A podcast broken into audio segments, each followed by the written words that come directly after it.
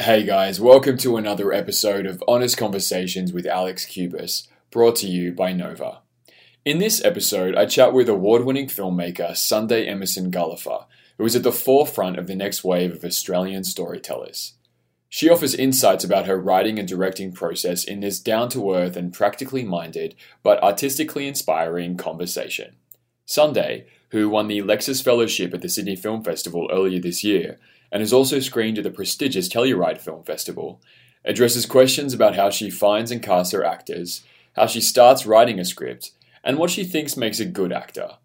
Hope you guys enjoy this chat.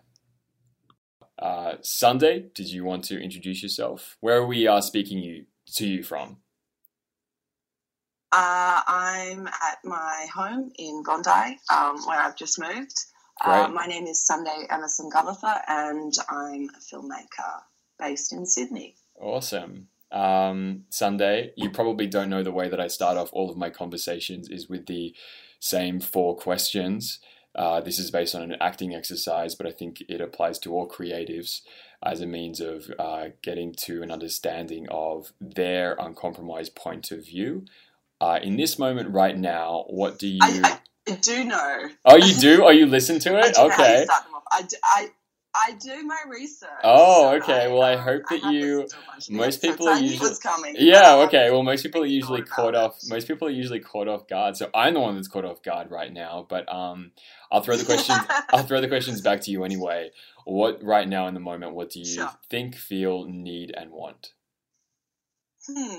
Um. I think. I don't know. I'm just trying to be in the moment. So I'm trying not to think about too much else and just focus on the conversation. Great. Um, the next one is. I think I feel. feel yeah, feel. Feel. Um, I'm feeling pretty excited about the project that I'm working on at the moment. Cool. Um, that one's been coming along, and I'm really excited about it. Um, I need I need to unpack um, because I moved house two weeks ago, and I've been so busy that all my is boxes, and uh, that's on the agenda for this weekend. And I want to find some time for writing this weekend uh, in amongst everything else. Yeah. Okay. Great. I'll, I think I'll, I'll launch into that one. The writing process for you with balancing so many other things, mm-hmm. in, so many other things in your life. You being a filmmaker who mm-hmm. has written the majority or all of the projects that you've directed, um, practically, yeah. how do you find time to write and what is your process? Is it sitting down at a laptop at a cafe and then you just start typing, or do you have a more specific uh, method to your approach? Um, there's there's usually a pretty a pretty decent station process. Um, the writing time itself isn't always that long, or although that's probably more the case with um, shorter form work. Okay. Uh, so the current the current film that I'm working on um, that's it's actually probably the longest I've had a project in development. That's I broken. Had the idea is that broken? Broken line like north. Three years ago. Yeah, that's right. Yeah. Um, so that started off as a short story that I wrote um, almost three years ago, wow. and I kind of sat on it for a while, and I thought it would be a film that I really wanted to make. Um, I wrote it for the eight. Um, which is the film school that I went to, and I was there for a year. And I thought I would make it um, as soon as I finished film school and I moved back to Sydney with uh, all my regular collaborators. Um, and so I moved back at the beginning of last year, and I sort of reworked it into a draft, applied for some funding with it, which I got shortlisted for, but I didn't get. Okay. Um, and I was working on some other projects at the time, so I kind of put that project in a drawer and I wasn't I wasn't so sure that I would make it anymore. So it kind of just sat there um, for probably uh, about a year. Um, but I, I, don't know, there was something about it that just kind of it kept coming up and I kind of kept coming back to it. Yeah. And I was going through some changes that made the project feel really relevant. Um, and for Christmas, I decided that it was something that I really wanted to make this year. Um, even if it meant that I had to make it on the cheap, um, save up five grand, go out and make it with some friends. Mhm. Um, and then, As fortuitously enough, uh, Yeah.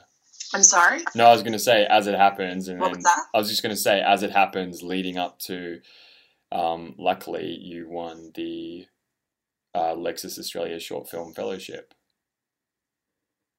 Yeah, that's right. So then in um, April, having already decided that I was going to make it this year, I found out that I'd been shortlisted um, for the second time. And I was shortlisted last year, but I applied with a different project and didn't get it. And then I was shortlisted again this year, and this was the project that I knew I wanted to submit. Um, and so then we had about six weeks to pull together the applications. So I wrote, I, I think, probably three drafts in in in that time, and was workshopping it with um, with my photographer and uh, my lead actress, who's one of my really close friends that I wrote the role for, and then submitted that and found out in um, just before Sydney Film Festival that I'd gotten the funding. So it meant that instead of having five grand to make it, we have fifty grand to make it. Not a bad jump. premiere at the festival next year.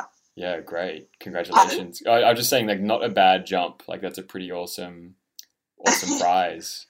How how did it feel? Yeah, it's it's really cool. Yeah, when you like, obviously that's the most that's the most prestigious short film prize you can win in Australia, or at least it's it's most definitely the most, um, I guess, financially advantageous. Um, how did it feel to win that? And was that speaking to if there's any aspiring directors listening?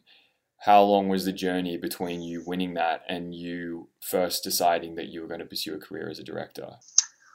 Um, hmm. I mean, it was really great to win it. Um, it, it something about this year and this project felt really right, and I think that's something that I've kind of learned at times when I've been disappointed because I've missed out on a funding opportunity or um, a program that I've applied for.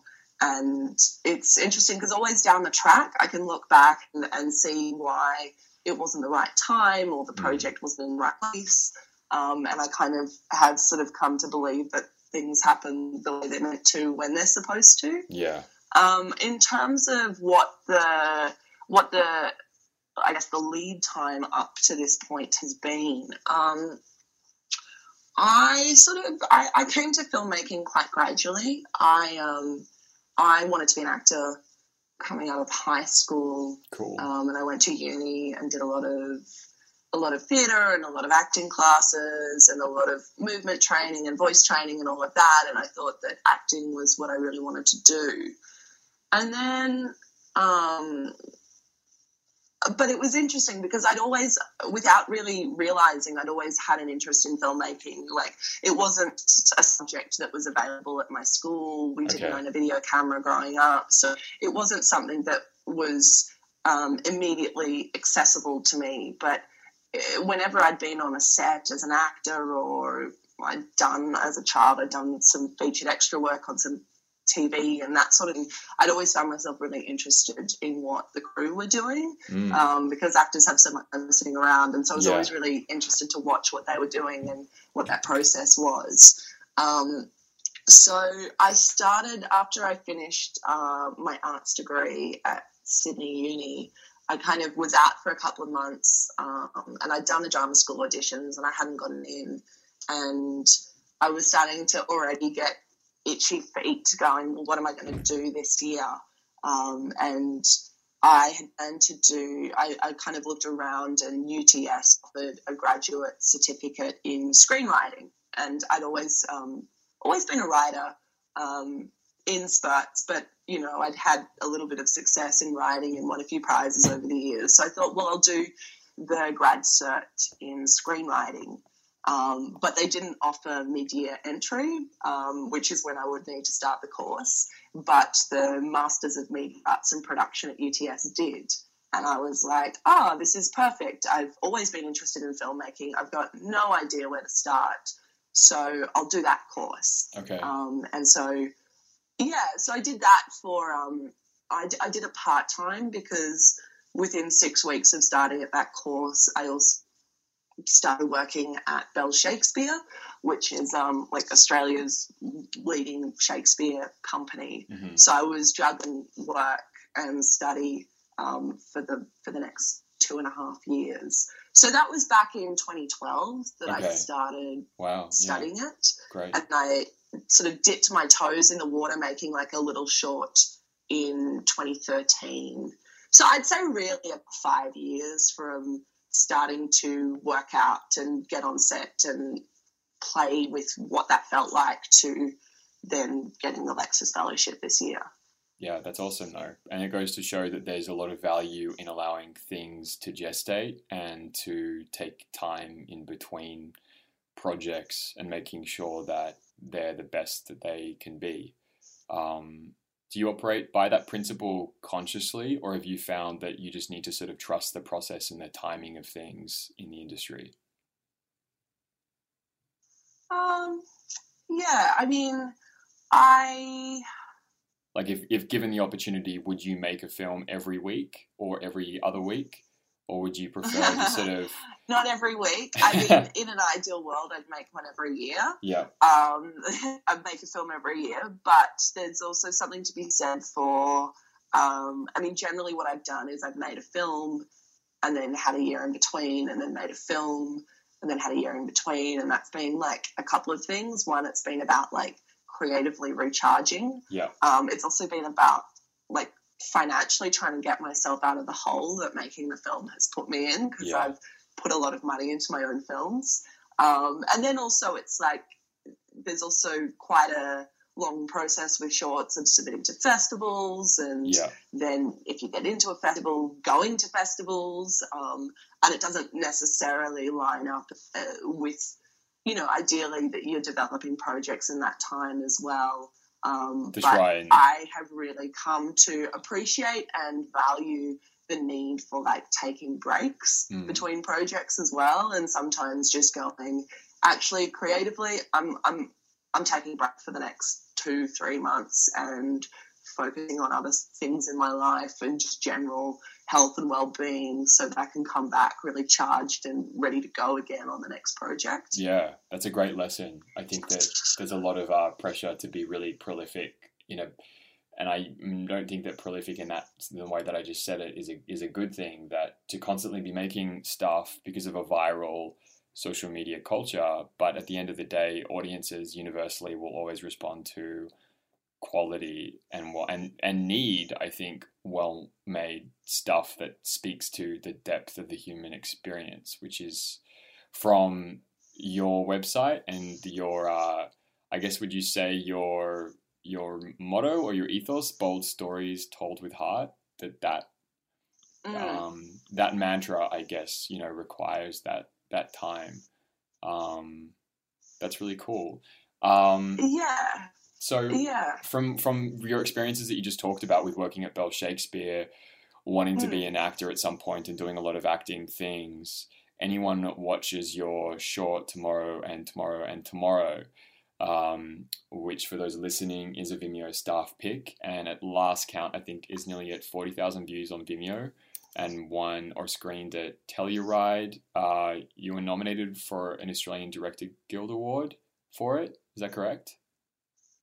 Mm-hmm. Yeah, and that's then, right. Yeah, and then uh, and one highly commended in the Dendy Awards for Australian short films, and also best performance at Flickerfest, which is Australia's top short film festival.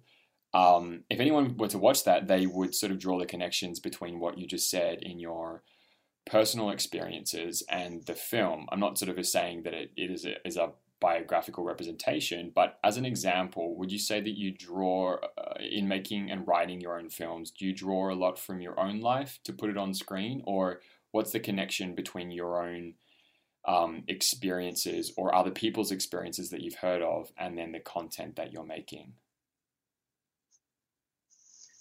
Um, yeah, I mean, I think I think I do draw a lot. Although I, I think especially when you're starting out. I mean, there is there's the adage write what you know, and that's not necessarily like write what you've experienced and what has happened to you. I think it's more um, generally about writing about worlds and people that you understand um, because there's so much when you're trying to learn how to make a film that um, if you're also trying to discover and unpack a world that's completely separate from your own experience, that can be a real challenge. Yeah. Um, so my first big short that I made um, was a film called Meat.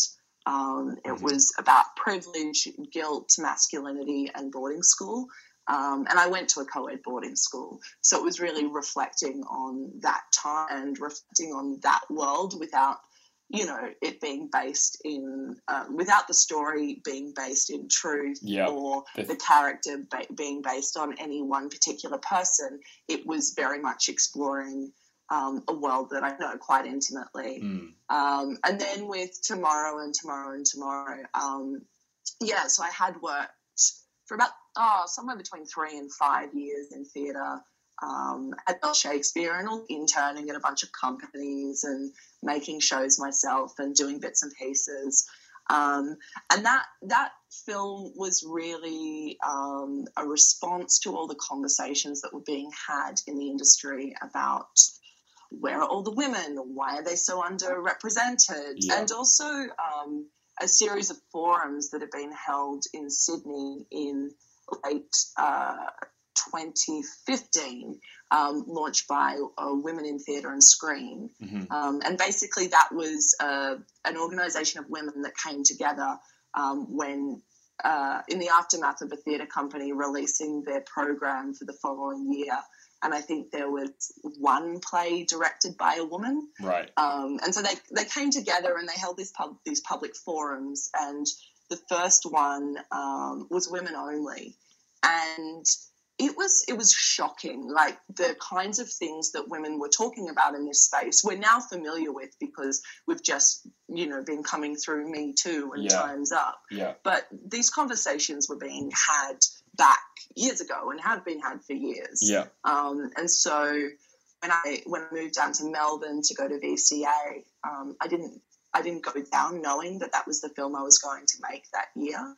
Um, and I had to write something quite quickly. I moved down at the beginning of February, and I was shooting that film by the beginning of July. Okay, yeah, that is a. But it was definitely something. Yeah, it was definitely something for me that had been percolating, and I'd been thinking a lot about those issues. And for a while, I'd also been thinking about um, the female characters in Macbeth, and just kind of pondering on what it meant to be a woman, a woman playing um, roles in these classical texts, because you know the theatrical canon that we have, it, those works were written in very specific times. We keep coming back to these plays, but um, they don't necessarily align with how we think and feel about the role of women in society now. Mm. Um, so I was interested in that, and then also for me, it was also about being at a bit of a personal crossroads and sort of entering my late 20s and really pondering how to make a career um, and pondering what the, the personal toll and the personal sacrifice was of making great art. Mm. Um, so that's where, where that film came from. Yeah, wow.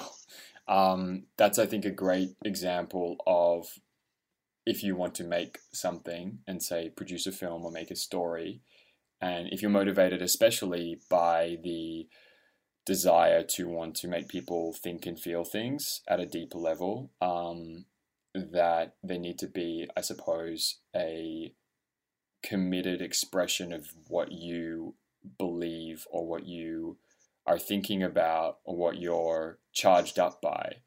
Um, so if that's sort of, I guess, one idea or rule or approach to making something that can be learnt from from looking at your experiences in your career, um, you then take that and then going back to the writing process. If we could circle back, um, how mm. how does it start yeah. for you? Like, do you map out a story, or do you sort of look at a character first and what's like, and then I guess how how often does it change for you with like how a draft ends up literally the words on the page how they end up being uh, a complete draft?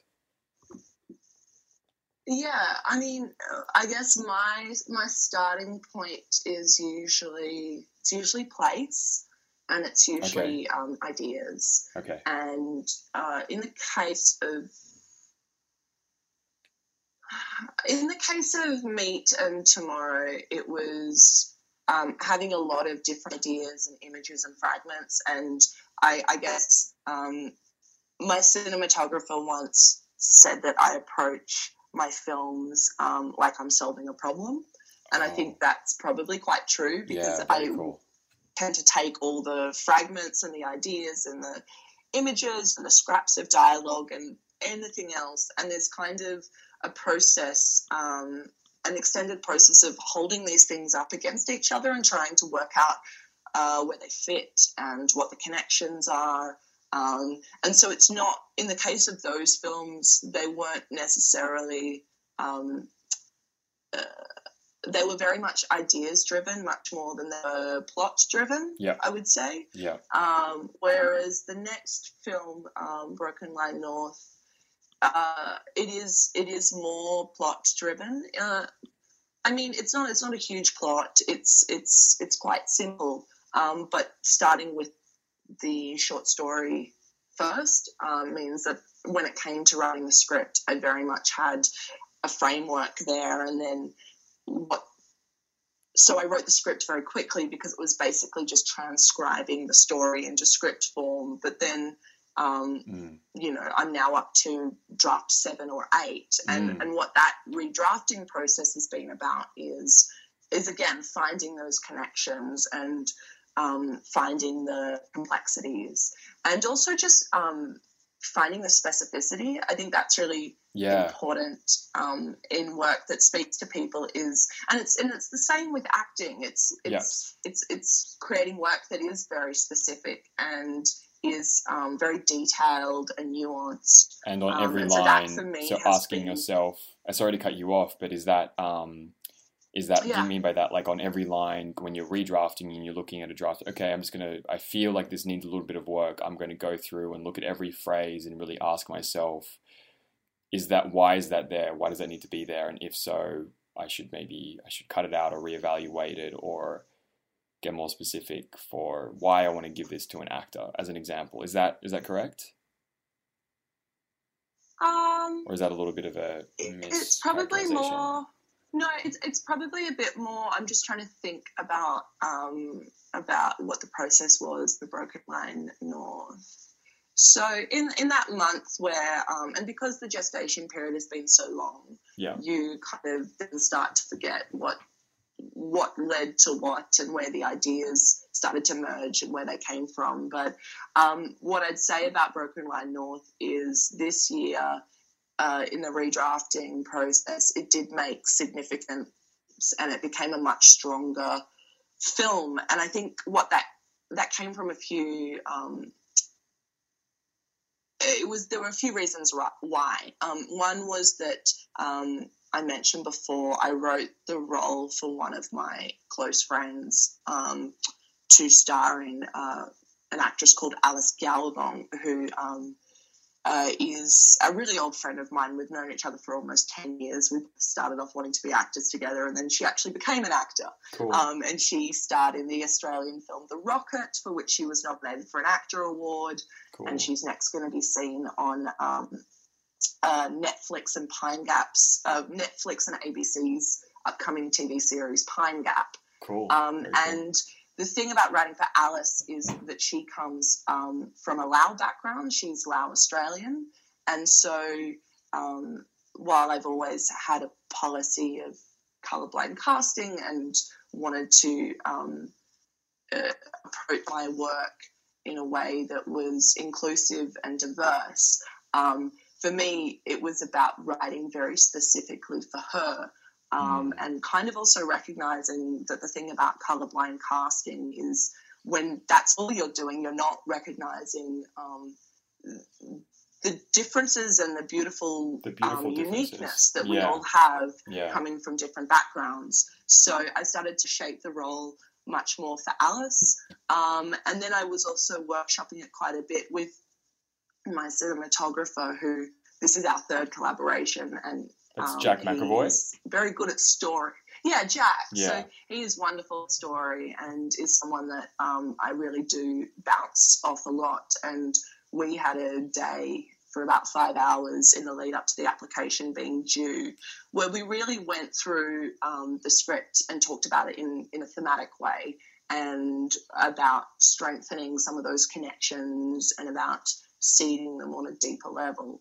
Um, so it wasn't it wasn't so much like going through line by line, but it was more, I, I guess, going through um, and making sure that the that thematically and from a you know where the ideas were sitting and all the other things that we wanted to explore that that was really um, finding the connections between those ideas and making sure that they were there in the script Mm, great. Yeah. Have you gathered from your experiences, especially going to other festivals and speaking with other filmmakers, that um, coming from a ideas and place is pretty common for short films, but maybe not for features, whether the plots have to become basically longer to support a 90 minute to a two hour film? Or do you feel like they approach it sort of rather the same way? um, i'm i mean i'm not sure um, I think I think there are a lot of different approaches that people have out there. Some people, for some people, I think um, it's it's about character. Yeah. I think for some people, maybe working in genre, you there's kind of more maybe tropes that you might call on and more conventions that you might play with and unpack. I think for me personally, some of the films that I have uh, responded to the most and um, have really spoken to me creatively, they have been driven by ideas. Mm. Um, I, I, I really like it when a film makes me think and it feels like it's coming at ideas from different angles and you can kind of see the um, see the craft at work in, in terms of unpacking the ideas. I Yeah. think a really great example was The Square, Yeah. uh, which was Yeah. nominated for Best Foreign Film at the Oscars this year. And when I saw that film, I saw it after having made Tomorrow and Tomorrow and Tomorrow, but in some ways it sort of had um, some similar elements. It, it was about the creative world and it sort of had this um, uh, male character that was at the center of that world and was exploring ideas around creativity and genius in art from a lot of really interesting angles. Yeah, definitely. That's really apt. I would recommend that people listening, uh, if they're just creative, or so if or if they're wanting to watch a non superhero movie, that they should start with the Square. It's made very differently to. I mean, it's a it's a European, uh, I think a Scandinavian and um, British uh, co-production, and then there's an American actor, Elisabeth Moss from The Handmaid's Tale, in it too. She plays a character very different to Off Glenn um, in The Handmaid's Tale, or Offred, sorry. Um, yeah. um, so, with arriving at your mantra of uh, bold stories told with heart, was that something that you clarified when you were at VCA, or is it something that you were forced to come up with when you just when you felt that you needed to make a website, or what was it that allowed you to come and distill your identity as a filmmaker into something like that? Because it's good, and I love that it's Uh, so it was specific. actually something. Oh, thank you. Um, it was actually something that I wrote in my VCA application. Okay.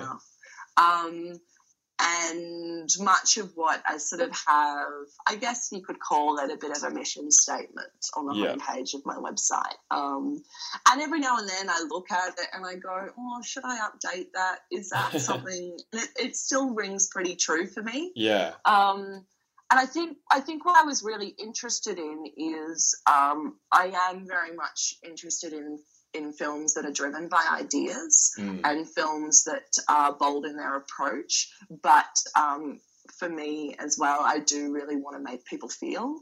Um, is I am interested uh, in work that sits at that junction of thinking and feeling. yeah, Um, Cool, and cool. so, yeah, I guess for me, that's that's that's what I come back to when I think about the sort of work I want to make. Um, it, I, I I don't want to be safe, but at the same time, I want it to be something that really resonates with people and isn't just out there for the sake of being out there. yeah. Very true. Very, very true.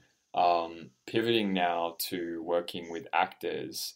Um, and you've obviously gathered some great performances from your actors in your films thus far, and are all examples of like up and coming Australian talent that we know will be working at a at a bigger level in the years to come. Um, even the actors from Meat, uh, which you shot a couple of years ago, I've seen have gone on to do other cool things since. Um, what type of actors do you generally respond to, and what do you think makes a good performance or a good actor, um, as at least gathered from from your films? Um, hmm. I mean, you don't want to say that you know it when you see it because that, I mean, what what can an actor do with that? Yeah. Um, but there is has very much been that sense when I've been casting. Mm-hmm. Um, I think the actors that um, I really enjoy working with actors who are smart and their own ideas and um, it being very much a collaborative process.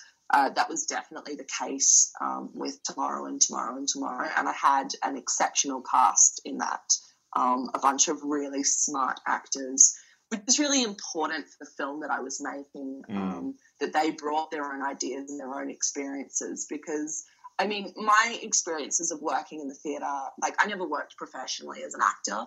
And even on the Bell Shakespeare, I worked in marketing. So I wasn't, I was in rehearsal rooms occasionally, but I wasn't in them in the same way actors are for weeks at a time. That's pretty amazing, Um, given so- given how on point it is as a film. Just that's as an aside, but that's pretty incredible. Oh, thank you. Yeah.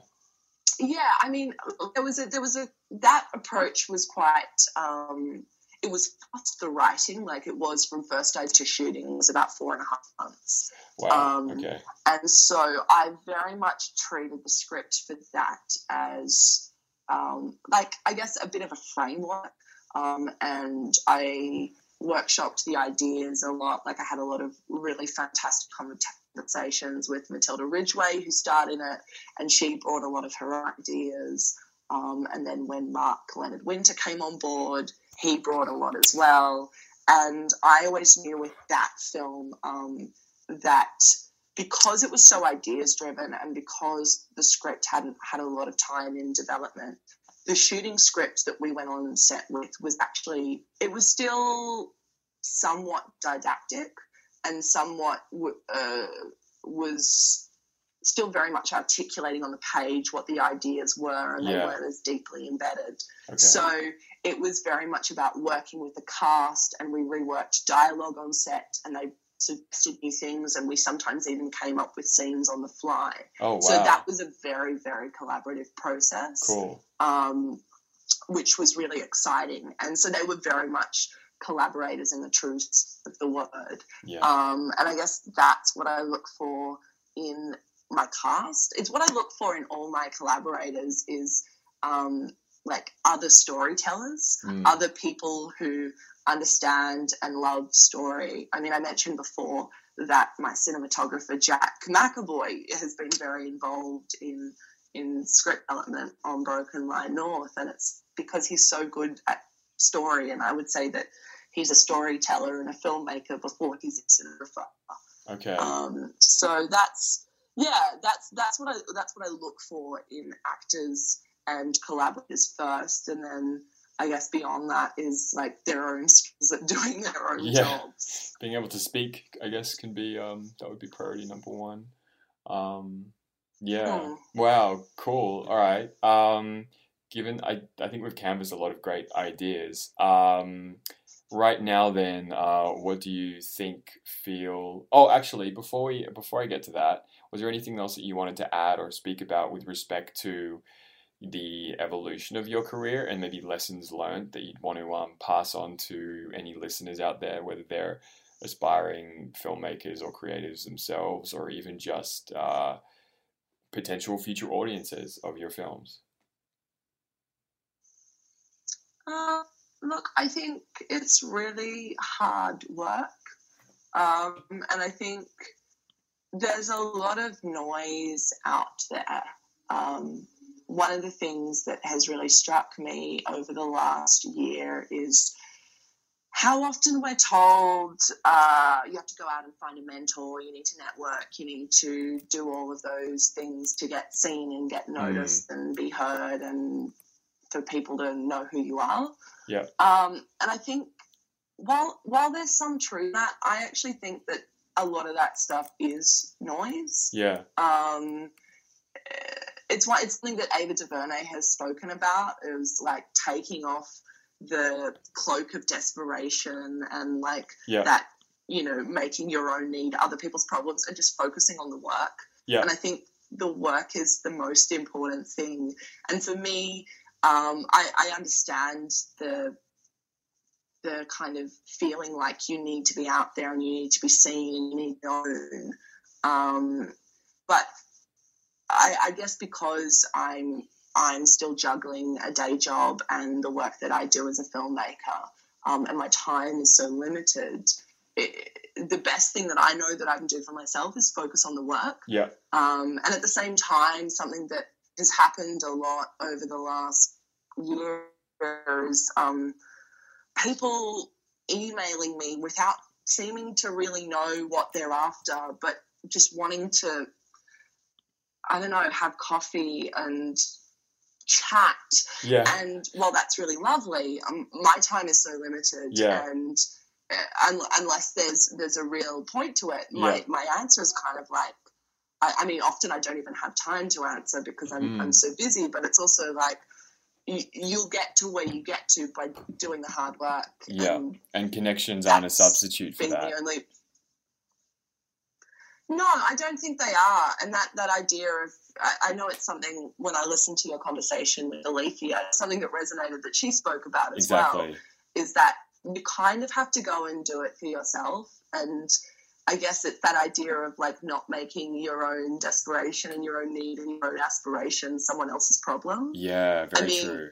like that's to say that you can't connect with people and you know when i meet with people i'm always happy to have a conversation and a similar thing happened when i was in la last year and i met Alethea at an Australians in Film event and we had coffee and it was lovely and I really enjoyed, you know, listening to what she had to say as someone who's even further along in her career than I am. But I think the best connections are the ones that happen organically. Very true. Um, and I think they will often happen if you're out there doing the work and really making things happen for yourself. Yeah, because it needs they should as it should be. It should be a consequence of your work because people gravitate to it, and then you'll end up collaborating with people that you should be and you're meant to collaborate with because your styles are the same or your your intentions are the same or Yeah. mm. Yeah, I and love I, I mean. I think that's not to say that, like, you know, as a cinematographer or whatever, you can't reach out to someone and say, I, I really love your work. I'd love to work with you someday. Mm. But I think um, sometimes it's like we think that there's a magic key or an answer, and I just don't think there is. I think it's just everyone's on their own path trying to work things out for themselves. And at the end of the day, none of that other stuff is a substitute for the work. Great. That's a fantastic way. That's a great takeaway. I love that. Um, I've said that to other people as well, so I really love that you reiterated that. Um, very cool. Well, I'll go back to my original uh, end of questions. Uh, right now that we've had this conversation, is there anything different with what you think, feel, need, and want at the start uh, versus now? Um, I don't. I don't think so. Um, I no. Cool. No, that's great. Um, I think that you, yeah, that's an example of uh, sticking by your guns and knowing that you're. Um, usually, actors that I interview seem to be the ones that are most changed by at the end of a conversation. I think it goes to show actors are much more, um, where uh, kookier and more emotional, subject to change on a moment to moment basis. Um, so I actually quite like. I really like that you are, yeah, sticking by the same ones. Well, Sunday, thank you so I mean, much. I guess. I, I, Oh yeah. sorry. Uh, no, I was just gonna say. I mean, I guess this this is all stuff that I'm reflecting on anyway. So Mm. I think when, when you're thinking about these things and having these conversations, and these are the conversations that I have with my friends um, all the time. Yeah. So it it's yeah, it's all I guess a process, and it's about clarifying the way you articulate things. But the the feeling is there, and it doesn't always change. I don't think. Yep. Yep. Accurate. Very good. Cool. All right. Well, Sunday, thank you so much for your insights today and for coming on the show. Um, I know that the listeners out there will really benefit from hearing all that you have to say about filmmaking and directing. And guys, make sure you hop on to uh, Vimeo to check out. Uh, you can check out Meat and Tomorrow, Tomorrow, and Tomorrow. Um, and look out for Sunday's films in the future, including Broken Line North, um, which will premiere at the Sydney Film Festival uh, next year. And then I guess we'll have to look out for its uh, distribution online thereafter. And guys, as always, uh, yeah, hit up Sunday as well. Maybe don't necessarily ask for a coffee, but um, check out her other stuff on, on the social channels. I'm not averse to coffee. I just don't have a lot of time. We're all time poor. Um, all right, cool, yeah. guys. Uh, until next time, thank you.